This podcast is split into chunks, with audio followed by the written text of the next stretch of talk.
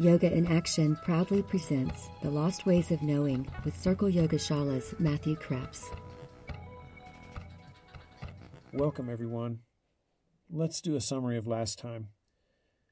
Well, in our discussion of the Tantric universe and the Siddha practice that precedes in it, we noted that following a stage of preparation and purification, the vibe of practice changes to something that we called fettering, immobilizing, binding, the sealing off. And this technique of bringing things to stillness we generally called immobilization.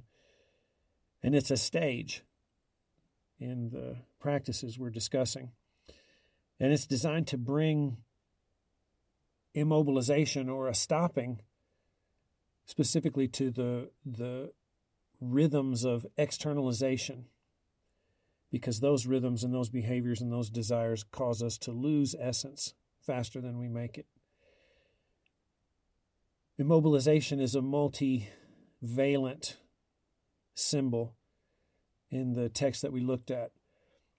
It's called swooning, if you'll remember.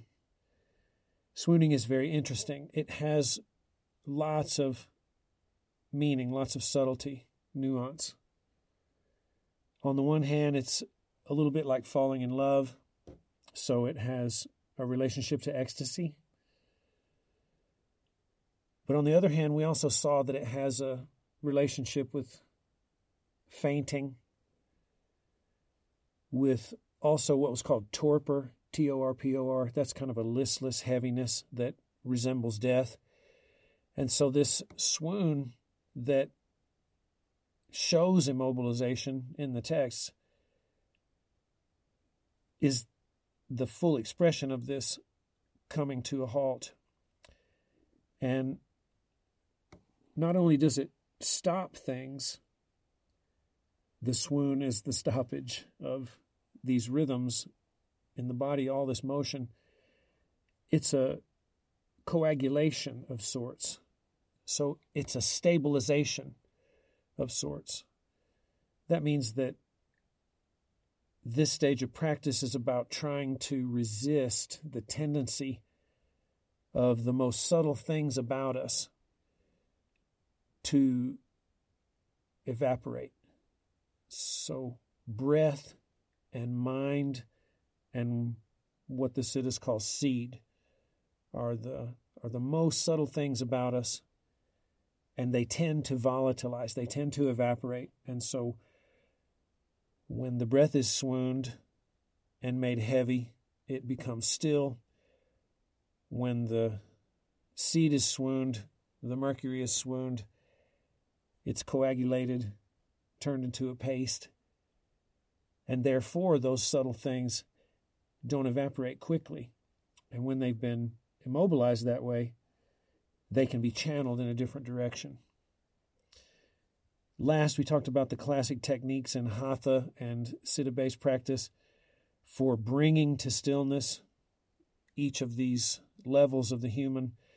You have uh, asana for the physical level, pranayama at the level of breath, bandha and mudra at the level of seed, and then mind follows well, all of these techniques, all of these bandhas have in their essence this notion of regulating and stopping and and managing fluid flows in the body and also respiratory flows. Last time we also brought it all together or brought it home in the sense that we have to remember that breath is essence, breath is also mind, breath is also seed, and breath is also metal. And you could reverse those things, those uh, statements I made also. Essence is breath, mind is breath, metal is breath. So, what happens to the breath happens to all of this subtlety. Well, this episode is about the subtle body in part. It's also about the reversal process, a little bit about what that's like after things are immobilized. The next stage is reversal or what is called ulta sadhana. And most everything in the Siddha traditions are, in terms of reversal of the flow, those are patterned on the subtle body. So before we start talking about the complexities of this idea, I think it's a good idea for us to ask ourselves what do we mean when we say the word body? Um, what do we see if we had an image? What what do we think of? One of the scholars that we've relied heavily on in this study that we've been making of history leading up to modern yoga is James Mallinson. Here's what Mallinson says about our predicament when we begin to talk about the concept of body from the East and the concept of body generally from the West.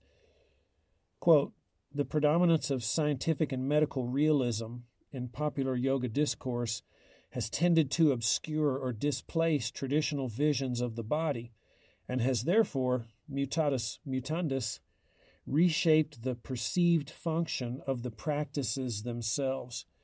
And so Bandha and Mudra, which we just mentioned as techniques that are designed in Hatha to regulate flow and bring to stillness, those are examples in the modern world of what he's talking about here, where, where the traditional vision of the body has been displaced by the Western anatomical vision of the body.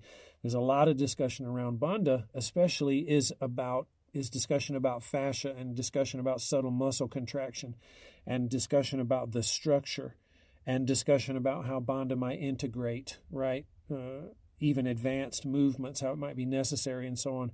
The the practices, as I have come across them in the ways that they're taught in the culture at large, generally doesn't characterize them as things to employ in a context of fluid dynamics and in a context of breath dynamics like pneumatics I've seen it strongly, let me use, make a word up, anatomicalized, right, in that way. So when we say body, we have to be careful that that's not, that anatomical Western body is not the first body that we see. As we go on through this material, you'll also notice that there's not a definitive vision of the yogic body.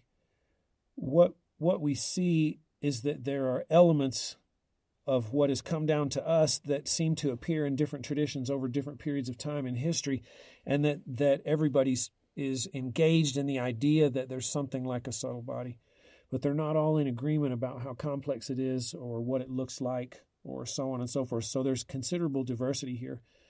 What happens in this episode is that I have focused on the the real the common or robust similarities in several of these visions.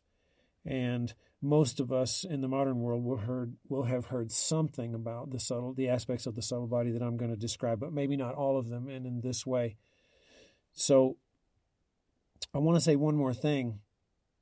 The that is very interesting and very paradoxical, but it it is subject to the paradox that emerges when you begin to talk about yoga and you realize that the word is not used the same across the traditions.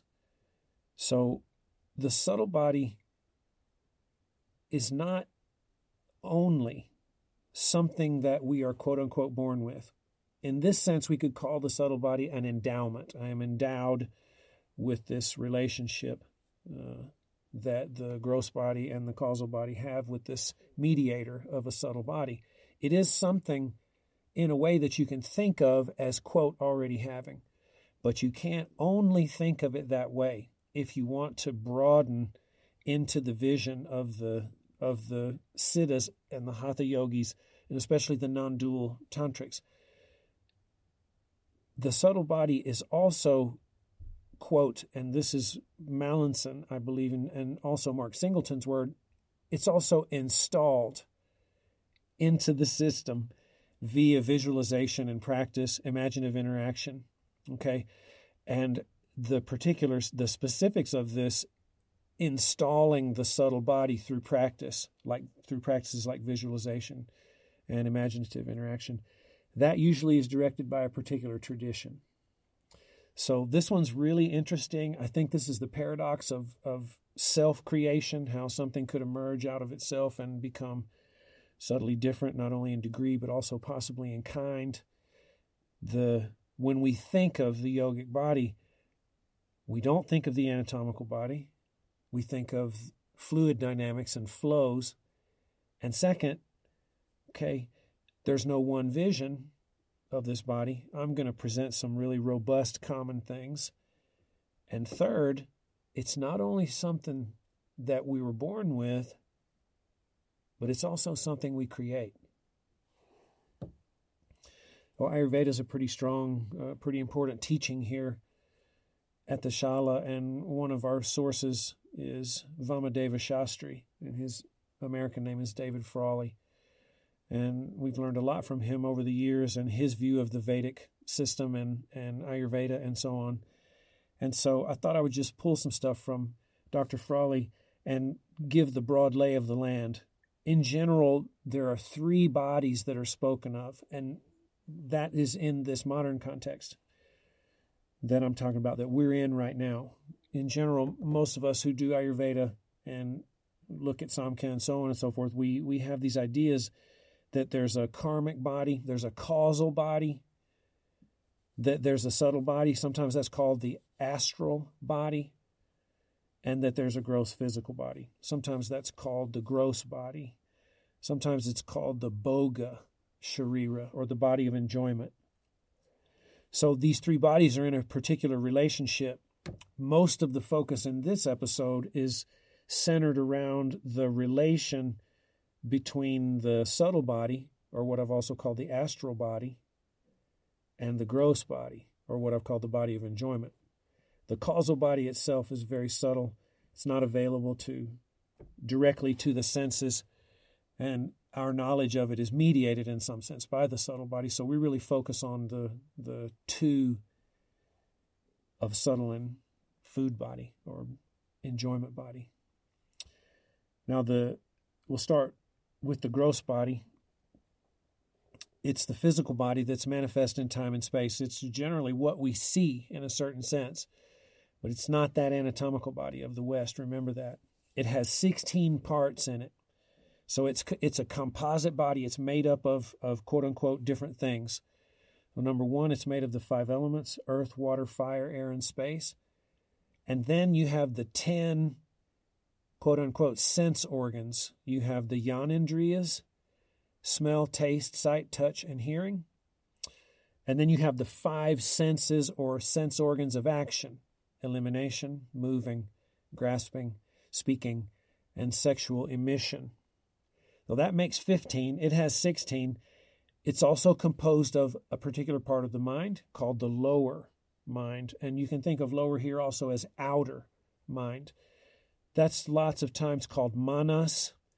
Manas is concerned with, with registering and collecting sense data and organizing that sense data, you know, relative to the script that is built into the repetitive nature of the you know of the subtle of the excuse me the of the gross body the food body. So if we move to the subtle body the the teaching that I keep coming across is that the relationship between the subtle body and the gross body is that of overlay. So let me just say that now to put that idea in your mind. It's going to become more clear as we go on. So the form of the subtle body is the form of the gross body. And so you can think of it as having hands and a head and feet and pelvis and so on. And so the gross body and the subtle body, they look like one another, they're images of one another. The subtle body serves as the energetic base energetic basis, excuse me, or template, like a pattern for the gross body's expression and also function. And so the reason the the gross body or the food body that can be seen in time and space behaves like it does and the the way that it repairs itself is to follow this plan that is expressed by the subtle body. So you can think of it like the plan, and you can think of it and think of the gross body like the like the thing that's put together when you follow the plan.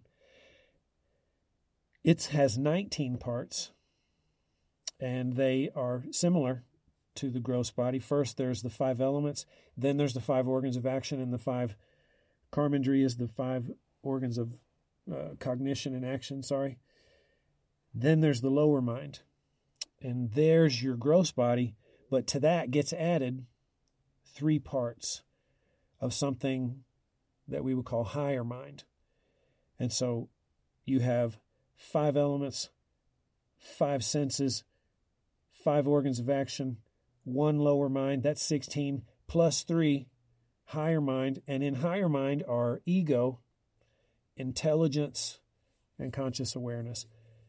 That's ahankara, ego, buddhi, intelligence or the intellect, and chitta, awareness itself, pure awareness. Those three parts of the higher mind are not are said to not exist on the physical level. So we get to them through imagination and we get to them through intuition. So they're very, very, very subtle. So why is there a subtle body or what does it do in addition to what are its parts? Well, first of all, remember again that the gross and the subtle body are images of one another. David Gordon White calls the subtle body the living being, or he says the jiva. And so the jiva is a word that I have always understood to mean embodied soul. And it was very interesting for me to hear that I could consider the subtle body, the sukshma sharira, as that which is truly alive and as the soul. What the jiva does, what the soul does, therefore, is mediate between the causal level or the causal body or the level of the, the ultimate true self, which is, remember, not available to the senses. It mediates between that and the body of enjoyment or the body of the five elements, the food body. So the jiva is is the mediator, the one that brokers a certain relationship between that which is very subtle and not directly perceivable by the senses and that which is the stuff of the senses, the content, the content of the senses. Now, here's some details about the subtle body that are really beautiful. They give us an image that, that we can sort of see, imagine in our minds. David Gordon White says when the jiva is, quote, clothed in the body of enjoyment, it becomes lunar at certain points in its cyclic existence, filling out and diminishing in the unending course of births and deaths around the core of the immortal soul. Like the moon itself, this transmigrating body is also fluid. So we we know it's okay, at least according to these scholars, to think of the subtle body in some sense as the soul. We've seen it play a, a role of mediation between the very, very subtle, that's only accessible but through intuition and revelation, and the gross, the outer world. Now we see that it also is a continuous motion and that it's like the moon, it's lunar. It has a cyclical existence, so it fills up and then it diminishes. And it does this over and over and over. And as it's filling up and diminishing, it's swirling around this core, quote unquote, core of the immortal soul, which it's mediating in relation to the gross body. So now we see that the soul is also fluid, engaged in this rhythm that comes from a directed and organized fluid dynamic. Well, what kind of images, right, should we emphasize here? Remember, one, that there is an element that's wholly intangible here. That's an essence, something extremely subtle. The external senses cannot get to it. Therefore, we need the mediation of the soul in order to have a relation with that level. Remember that the relationship between the gross body and the subtle body is one of overlay or one of clothing. And remember that it's the subtle body that gets clothed in the body of the five elements. Remember that we have a rhythmic flow that is actually moving or swirling around, circulating, right, around the stable core of the self. So we're dealing with fluid. We're dealing with the image of the moon, which is a deep, deep, deep image in the tradition. if if I say a little bit about that in the mythic world of the Veda and through the Brahmanas and, and continuing on through history, the moon is understood to be a drop of reproductive tissue. And that reproductive tissue, or semen, or I just say reproductive tissue, is is being diminished as it goes through the the waning moon. It gets smaller and smaller and smaller in the sky, and it's losing its juice right in this. And so the soul does that too. It starts off kind of full. If you look at it in a certain point of the cycle, and then it loses that, and then there comes the new moon, and the new moon is the moon disappeared altogether. And then there's a resurrection.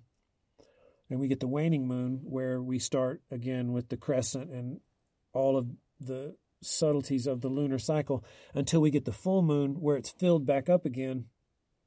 And then the cycle starts over, over and over and over and it goes. So my soul is behaving like that. The moon is also reflective. There is uh, an aspect of the moon. If the soul is like the moon, then we have to note how the soul might relate to light. And if the moon is an image of that pattern, then the soul also reflects a particular light. And that light would be the light of the deepest self, the truest self, the source. So I think those are beautiful images of my soul coming and going, filling out, being full and having vitality, and then having going through periods of when I don't have that vitality and I come to rest and I need to be rejuvenated, you know, somehow. I think it's important to understand again that we're in this interesting dynamic with this image. That is, yes, we are receivers of that at birth, that it's what brokers the relationship with the higher in this situation. But remember, it's also an installment. It's also something that has to be built or created through practice. It has to be stabilized, in other words, so that this flow that it is is not a flow that tends to evaporate. Now, if we look into the tantric universe in particular and the hatha yoga universe in particular, you get several images of the subtle body that I think are important to know, really, because everything in this series, as you know, is contextualized kind of inside this Vedic sacrifice, this dynamic of fluid and fire and wind, or food and heat that transforms, and breath that keeps feeding the fire. So I want to run through these divisions and give some uh, give the images that go with the territory, right, of how this body is laid out, knowing in general that it also is an image of our physical body. So, the two basic divisions that I've come across are a division that is horizontal. That's a division of the subtle body between upper and lower, and then I have one that is a division between the right and the left along the vertical axis, which is one that I knew about more than the upper and the lower division before doing the reading that I did in history and the study to try to know more about the roots, right, of modern practice. So we have horizontal, that's a division between top and bottom, and we have vertical, and that's a division between the right and the left. So the the right and the left division is created by the central channel called the Sushumna Nadi. I believe that means she who is most gracious. And that right side of the body has particular characteristics, and the left side have particular characteristics.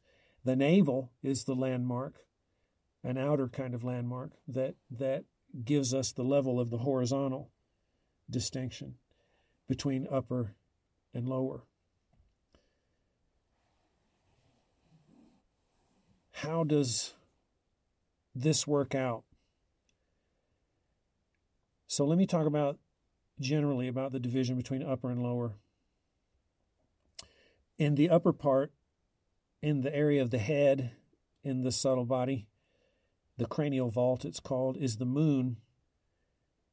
And the moon is also a lake of this subtle fluid, this essence that we're producing, this juice that we've been talking about over these last several episodes that are dealing with Siddha practice.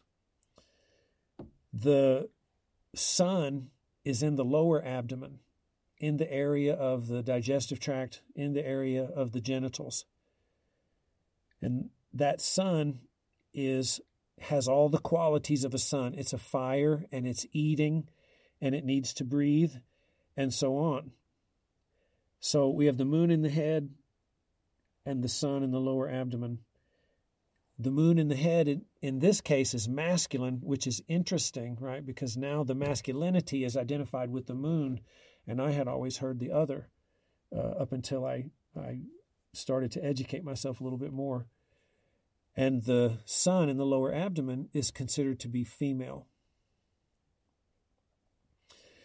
Now, if we if we look at the right left division created by the central channel that goes vertically, what we see is a gendered presentation, but the genders change. It's more complex here than what we thought. Now, remember, the king of the moon is in the head in general, in the subtle body, and the sun is in the abdomen. When we get to the sushumna, the right side of the body, is the male side. Okay? And that's the sun side. So see how that's opposite, the above and below division. And then we get to the left side of the body, the moon is the female side. And that, of course, is the opposite of the king in the cranial vault. And so in the upper lower division, the male is on top and the female is in the base where desire is. And in the right left division, the male is on the right and is the sun, and the female is on the left and is the moon. If it is the case that this body is a body of fluid dynamic and flow like the moon, it's liquid, it fills up and diminishes and cycles, right, over and over, then we should see each of these two divisions of the subtle body that I have come across as dealing specifically with certain flows. I think it's safe to say that the upper lower division is dealing with juice, the flow of the liquid, of the essence. And I think it's safe to say that the right left division is dealing with the flow of breath. The juice and the breath, remember, are not two. I want to go into the details of the images of the subtle body that I just gave you, these basic images of above and below and right and left and that we're dealing with fluid dynamics and replenishment and diminishment, like endless cycles of that. So I've already said that the sun in the lower half is female. It's associated with menstrual blood. It's associated with fire, the Agni that's down there, but also the fire of desire. And so the sun is given a feminine gender in that first division that I presented. Basically, this is a symbol of several things. It's a symbol of the blazing heat of the dry season in India when the sun really just drinks up all the juice that is in the environment. That and then there's the rainy season, which is the moon time, which brings the liquid kind of back. And so the fact that this sun down here is associated with number one, that hot, dry season we see it as a great power, a fire, right, that has to be fed. This sun in the lower abdomen is also called Kalagni, and that means the fire of time. So, in this rich image, there's the redness of blood, the heat of blood, the power of fire, the blazing destructive heat of the sun, and also time. All of that is really comes together, I think, in the metaphor of a desire, a certain kind of desire. In the in the parlance of the yoga tradition, these qualities are called pravriti, or the forces of extroversion, and we've spoken about those before in previous episodes, where you see that we're trying to bring to halt the kinds of flows and the kinds of desires associated with those flows that would promote extroversion, that would promote, therefore, evaporation of our subtle substances. And so we're looking to master the basic desires that this sun is representative of. That's the, the eating desire, that's the sexual desire, that's all those things. because those tend to get out of control and sap us of our juice, and we can't apply the juice for liberation. So, really, the sun, the fire of time, Kalagni, the sun in the lower abdomen, is is also a symbol for for ignorance. It's a symbol for externalized action. You might call it the natural attitude. David Gordon White says it's symbolizing the quote dispersal of the individual's life into a myriad of worldly concerns, paralleled by the dispersal in the lower body of seed. And so there you see a hunger for worldly things. That's basic desire every day, just as the story goes. And you see a sexual desire. All the techniques of Hatha really are designed to begin to move against that level of desire. Now, if we go to the upper half of that horizontal division, remember that I have said that is the cranial vault, that is the, the moon and the lake in the head. It's also called the king. There's so many beautiful myths and stories about King Moon and how he ends up totally depleted as a result of one thing and is rejuvenated through a, another uh, act, another sacrifice, actually. So, if the sun in the lower abdomen is, is symbolic of the of the hot seasons in India, the dry seasons, then the the king in the head is symbolizes the rainy seasons, the wet season or the monsoon season, because that's when everything gets watered again. That's when everything stops being dry and desiccated. It gets reintegrated. It gets filled up with life again. And so that lake in the head is where all of our juice is going to be. And normally that juice drips down the central channel into the fire of time and is is burned up in externalizing behaviors. Remember that's like average everydayness or quote the natural attitude. So all the bandha and all the asana and all of those things are to bring that fire of time into a certain state and stop the drip of the liquid from the cranial vault down into that so that it can go back, it can be reversed and go back upward and become kind of a self generating uh, thing where transformation begins to happen. The moon is called Nivriti, which means introversion. Remember, that's opposite of the sun in the lower abdomen, which is pravriti or extroversion.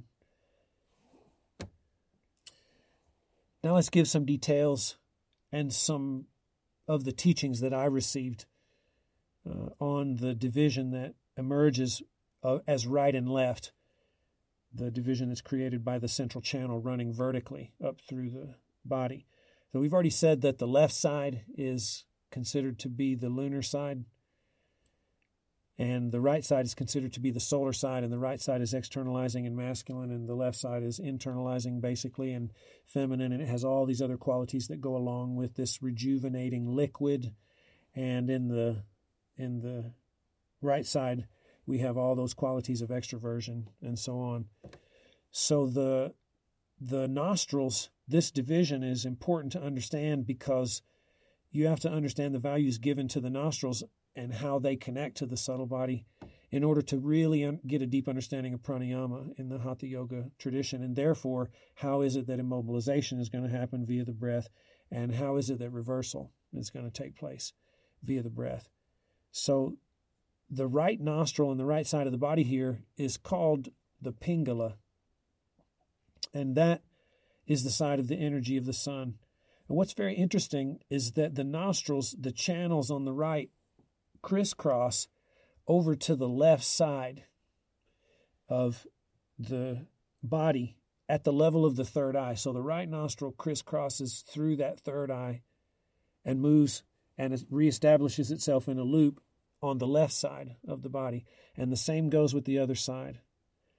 And so, really, it's really fascinating to see how these nostril observations and these ideas about male and female and external and internal in relation to the nostrils shake out in relation to the brain because pretty soon because of the the influx of uh, British medicine and ideas of it, looking at the body that way and organizing things you know that way the the differences between the right and left brain and the character of the processing that those two sides do those findings, you know, from the West correlate so strongly with what was observed by the practitioners here, the Siddha practitioners here during pranayama.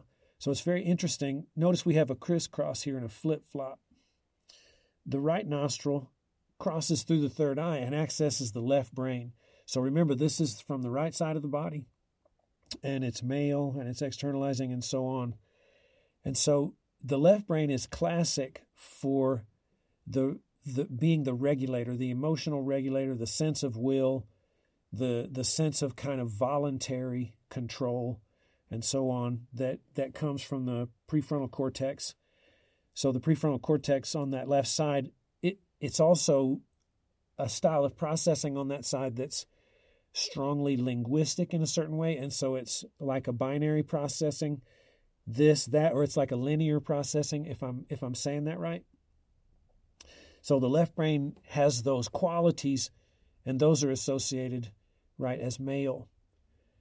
The left nostril, on the other hand, the female side, accesses the right brain after it passes through the, the third eye. The right brain has a very interesting profile in relation to the left, whereas the left is a linear sense of processing, a sense of kind of emotional regulation, uh, a sense of emotional control, a slowness and a sense of active effort and so on. That's where that comes from. The left side is much more what you might call all at once processing. So the processing isn't linear, uh, it's not uh, slow in that sense. I think I've heard people use the term to compare it to computer processing like parallel processing. Let's say this phrase again all at once recognition. So, whereas the recognition in the left brain is a recognition of coming to be aware of something step by step as a process of reasoning and so on, the right brain is is revelation recognition, the aha moment, the symbolic brain, the intuition sort of thing. And that part in the vertical division is female. Now, we noticed last time that if we talk about how this how the subtle body behaves in ignorance and how it behaves in awakening or when immobilization and purification and reversal has begun to take hold what we see here is that in extroversion this is the vertical division is still concerned about losing essence. It's still concerned about essence evaporating. And it assumes that extroversion is the the way that that that happens and so but here instead of being about the drip from the lake in the cranial vault down into the fire of the sun. This is about where the breath is. And so, normally in the natural attitude, the breath will move, will stay in the nostrils and go between the nostrils and the mouth, and it'll change dominant sides, the left side to the right side. I think that we noticed in the information about this rhythm in the yoga therapy program that those oscillations happen about every hour and a half in general. So right side becomes this, left side becomes dominant, and so on, and the, therefore the brain states that correlate with those. You can see mood going here, changing here, and so on. That's the average attitude. That's the normal, everyday externalization phase that is said to be ignorance, and that's when we're losing juice. When reversal and immobilization begins to happen, that breath that oscillates in the nostrils is going to go inside. It's going to fall from those nostrils, as we saw in the last episode, and fall deep down to where there's almost no breath in the nostrils. That state of what we called swooning last time is the state in which the nectar is not being evaporated through the actions of externalization.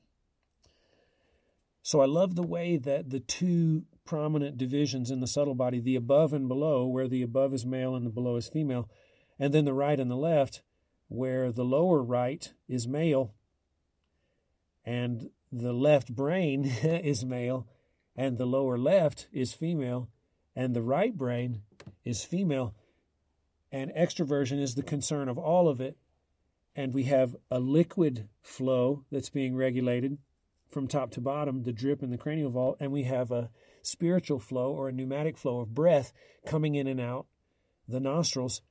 I think we can see now an image of what happens to the breath happens to the seed. What happens to the breath and the seed happen to the mind, and so on. So I've already talked about reversal actually in the last couple of episodes about hatha and what they're looking to do by intervening in the flow of the of the cosmic rhythm, this cosmic rhythm of manifestation and non-manifestation and so on. We're now at the point since things have been immobilized and coagulated at the base, the breath has fallen down to the space in the root chakra and the mind is beginning to follow suit. It also coagulated and falling down, swooning down to the base. Now things can begin to go up again, up through the central channel into the lake in the cranial vault rather than dripping down. And the breath's going to go, and the mind is going to go, and the seed is going to go. So, this traveling of energy upward is something that most of us in the modern world who have been doing yoga a little bit know about because we've seen models that include the chakras.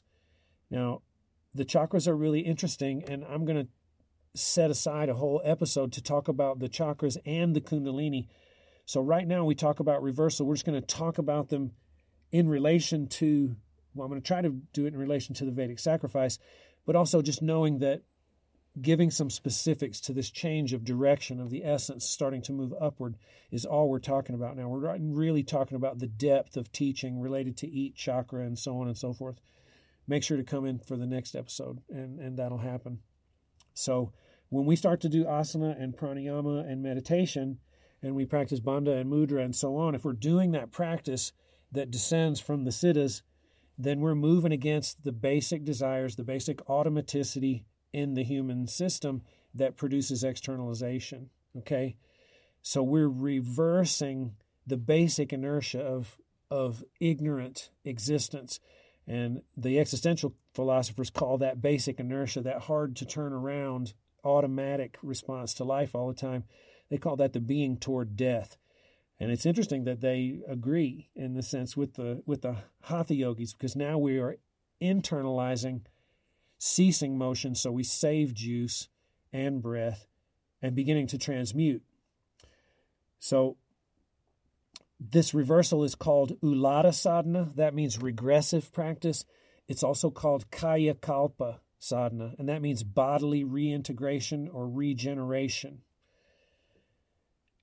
Here's a, a quote from David Gordon White, just laying it out about the basics of Hatha in relation to this. Hatha Yoga is the forceful channeling and control of the vital breaths and of the thermal energy, the tapas or the yoga agni, of the subtle body. And so there you have it. Hatha is channeling and binding and immobilizing and directing the flow of the vital breaths into the subtle body and then up through the central channel through the chakras. That's thermal energy, that's also breath, and it's also seed that's going up there. This process of this energy of breath and mind and seed being immobilized and sent up through the central channel proceeds in six stages. And these six stages would be the piercing of the first six chakras. Now, this term piercing occurs all through the Siddha literature and it has all kinds of symbolic meanings. It's even a way that people identify certain Siddha practitioners because they pierce their ears in a certain way. And so the ear pierced ones are identified as those that are practicing a certain kind of Tantra and a certain kind of alchemy, maybe. The word for piercing is Bheda, B H E D A. The piercing that happens is the piercing of the first six chakras by the vital breaths prana, apana, samana, vyana, and udana. Those five winds that are inside us that run the physiology collect, swoon, fall down, and they begin to pierce each chakra as they travel up, and the seed goes with them, and the mind goes with them. This is said to produce prodigious heat, and I've seen some really crazy stuff said about what begins to happen heat wise when the chakras begin to pierce by the vital breaths. That heat is something that you see mentioned in many places, and it allows the Siddha traditions to, to imagine this upward process of piercing each chakra in very interesting ways that connect back to the Vedic sacrifice and then to, you know, forward to Tantra. So here's what David Gordon White says specifically about that. The prodigious heat generated by the piercing of each chakra, coupled with the fact that upward movement is here equated with absorption, allows for homologization of each circle of transformation, and he means each chakra there. We can see each chakra as a homology with the cremation ground, the place of the final sacrifice, and a pralaya, which means a cosmic dissolution. That's the resorption phase that we're in. We're in the pralaya. And so the minds of the siddhas and the alchemists and the tantrics, when experiencing this basic heat that emerges from the chakras being pierced by the seed in the mind and the vital breath, it made them see that in each of those levels of the chakras, this is like being in the cremation ground. This is the place of ash. This is the place of the final sacrifice. And so we're very far along now in the metaphor of the process. Remember that what happens to the seed happens to the juice. Okay? Remember what happens to the juice happens to the metal. So we know that something of the nature of this this upward movement, this transforming heat, this fire that is generated as a result of it, and that fire transmuting the seed and also the mind into Amrita, storing it in the cranial vault. This also now is described as pralaya, remember, the cosmic dissolution. And so this would be, let me make it quick because it could go a long time. This would be the union the divine union in tantra it would be the divine union between shiva and shakti right? The the cosmic love fest that happens when they realize that they were never separate and they are reunified you know in a new way. That is the ultimate end of resorption. That's everything going back to the source and becoming one and ultimately disappearing. And then of course we know that it will reappear in this throb or this heartbeat of cosmic rhythm as things begin to reabsorb, or not reabsorb, but remanifest and come out and make the world. Let's make a summary. Traditionally, there are three primary bodies the gross, the subtle, and the causal. We said this time that Siddha practice is really concerned with the gross and the subtle bodies and their relationship the relation between the gross and subtle bodies is one of overlay, or what David Gordon White said, remember, being clothed. And so the subtle body is clothed in the body of enjoyment or the body of the elements. And the dynamic of the subtle body is one of ebb and flow. It's like the alternation of the sun and the moon. It's like a, a river that drains dry and then suddenly begins to reemerge, and all that action is swirling around if you will, the, the eternal center or the core of the deepest self. The two flows in the subtle body that we noted were the flow of juice from the top in the cranial vault to the bottom, which is reversed in practice. And then we know the breath, the flow of the breath in the nostrils that keeps consciousness on the outer part of life, and that when the breath recedes and swoons, it goes away and consciousness goes inward. Hatha is designed Siddha practice, I would say, is designed to arrest each of these flows and redirect them and make use of that heat that is created as energy goes upward through the chakras. And the end product of that is going to be amrita or the, the, the nectar that's in the lake in the head.